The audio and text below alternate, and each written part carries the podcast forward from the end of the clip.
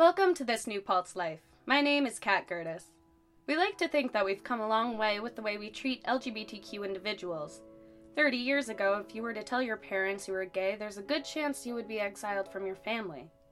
Nowadays, you have a much higher chance of being accepted by your loved ones and peers, however, this isn't always the case. Bridget McGuigan sat down with a friend of hers to discuss the difficulties of coming out as a queer person.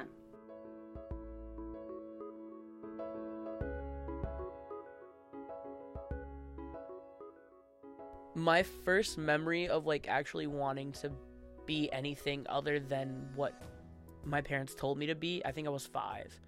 And I remember like seeing a guy like walking down the block with like a briefcase and like he had like a buzz cut and he had like a suit on and like he looked great, you know, like really dapper and everything.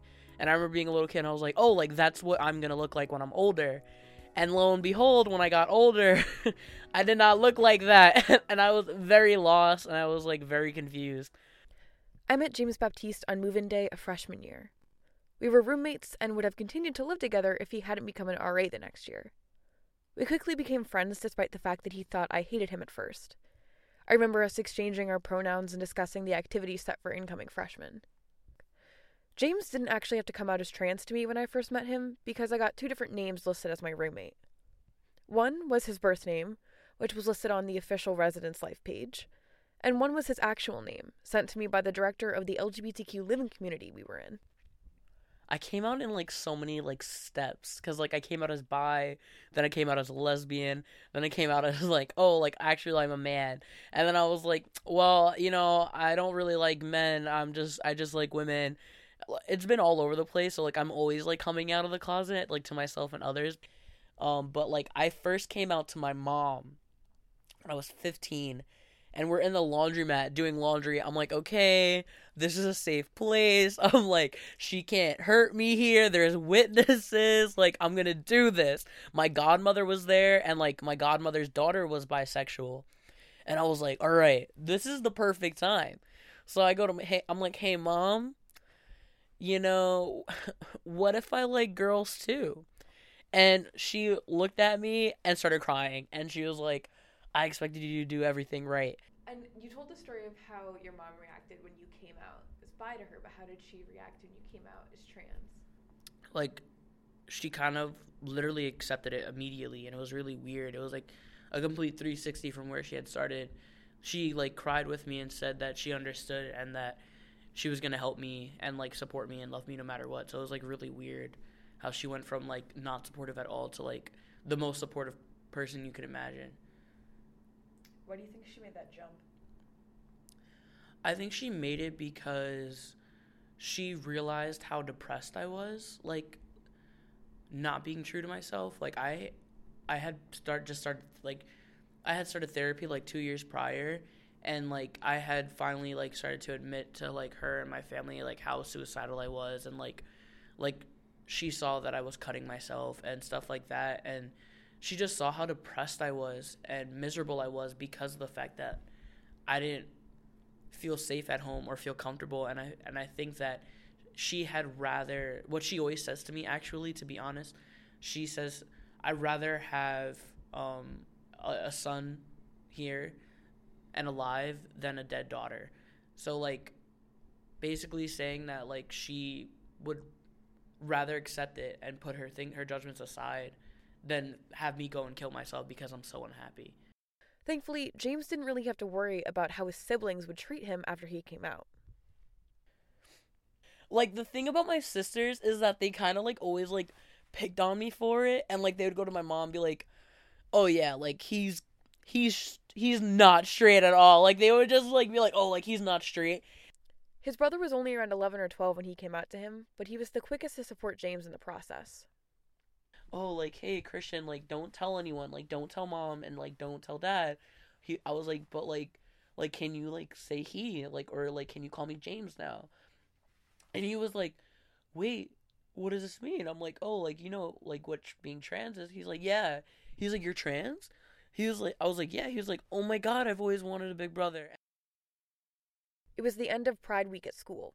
That saturday there had been a little parade around campus that james and i went to with some of our other queer friends.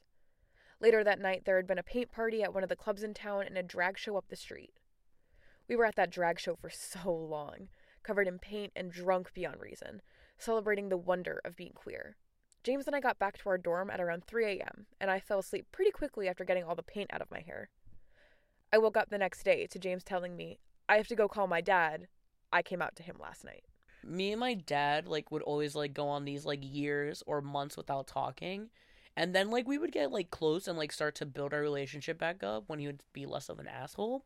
Yeah, and then so like I'm eating dinner one night and my dad's, you know, usually, you know, his drunk self sitting there eating and like we start like we like we were joking around. Like it was like a really lighthearted conversation we were having. Like it was nice.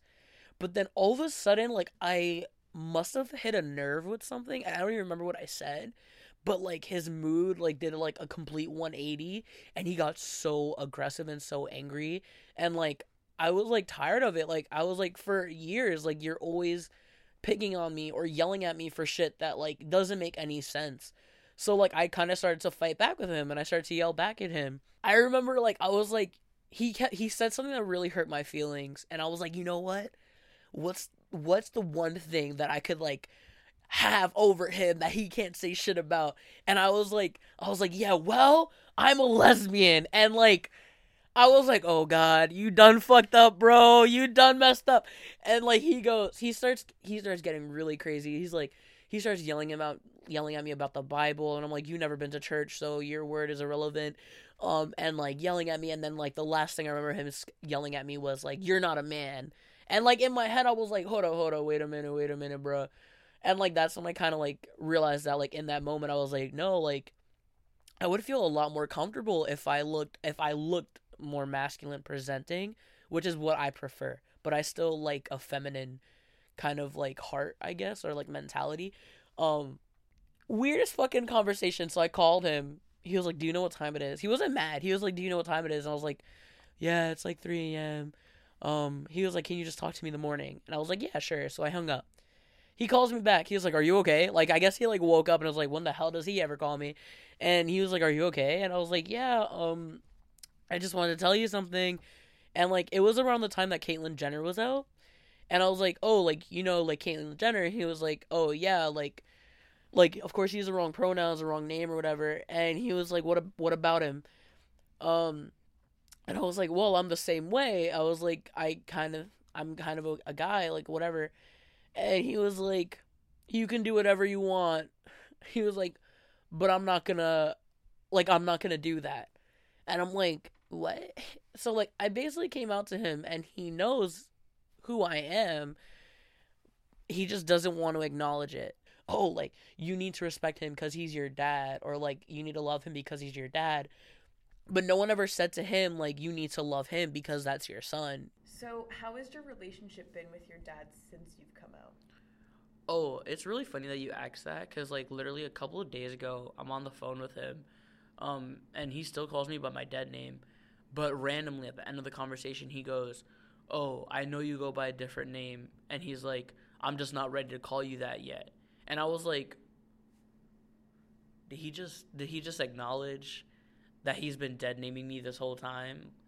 Like, I mean, it was like I was really like taken like taken aback because I was like, like I never ever expected that from him because when I first came out to him, he was like, "Oh, I'm I don't believe in that." But now, like, I feel like this is his first steps towards like caring about me because he knows that he has no one else anymore. Like my parents are getting divorced, my brother doesn't like him or talk to him, my grandmother just died, like he has no one. And he's like I'm the only one that gives him like tolerates him or gives him a time of day because I just feel that everyone deserves everyone deserves a little bit of love, you know? Um granted he doesn't deserve all of it and a lot of my time, but I still give him a little bit so he can feel that he exists and he's worth somebody's time. Um but yeah, it was like low key kind of supportive, but like not there yet. But I'll give him some more time and see where he goes. James is an RA and an orientation leader, which means he's constantly helping and leading other students. He makes it a point to discuss queer issues with them, even if they're not in the LGBTQ community. When I first, when I was in OL, um, I let it be known like immediately. Well, some groups, the first group, it was like te- I was testing the waters, you know, um, and I kind of like sat down with them and I was like, believe me, there is no room for any racism, homophobia, transphobia, um, like any anything. There, there's no room for it here. I was like, here we're we're a community here, um, and I was like, if you can't accept that and you can't put your biases aside to live here, then you might as well just walk out of this room and not come to school here. I was a savage, and they all kind of sat there and respected me for it. Um, also, like they they're getting into the habit of uh, asking for pronouns when we sit in a group and go over each other's names.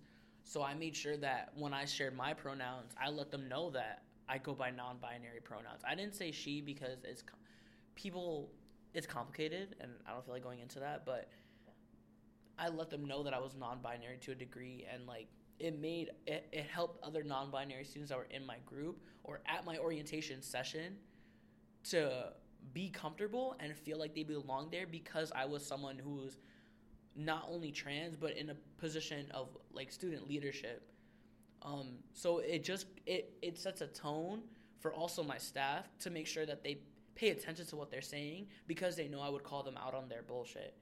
Like I didn't again I didn't make room for it. If something was sexist or if something was like too like gendered, I'd bring it up and I'd be like, "Do y'all notice this?" If if there was a question about like how do we um handle trans students, like I'd make sure that I'd advocate for them as much as possible.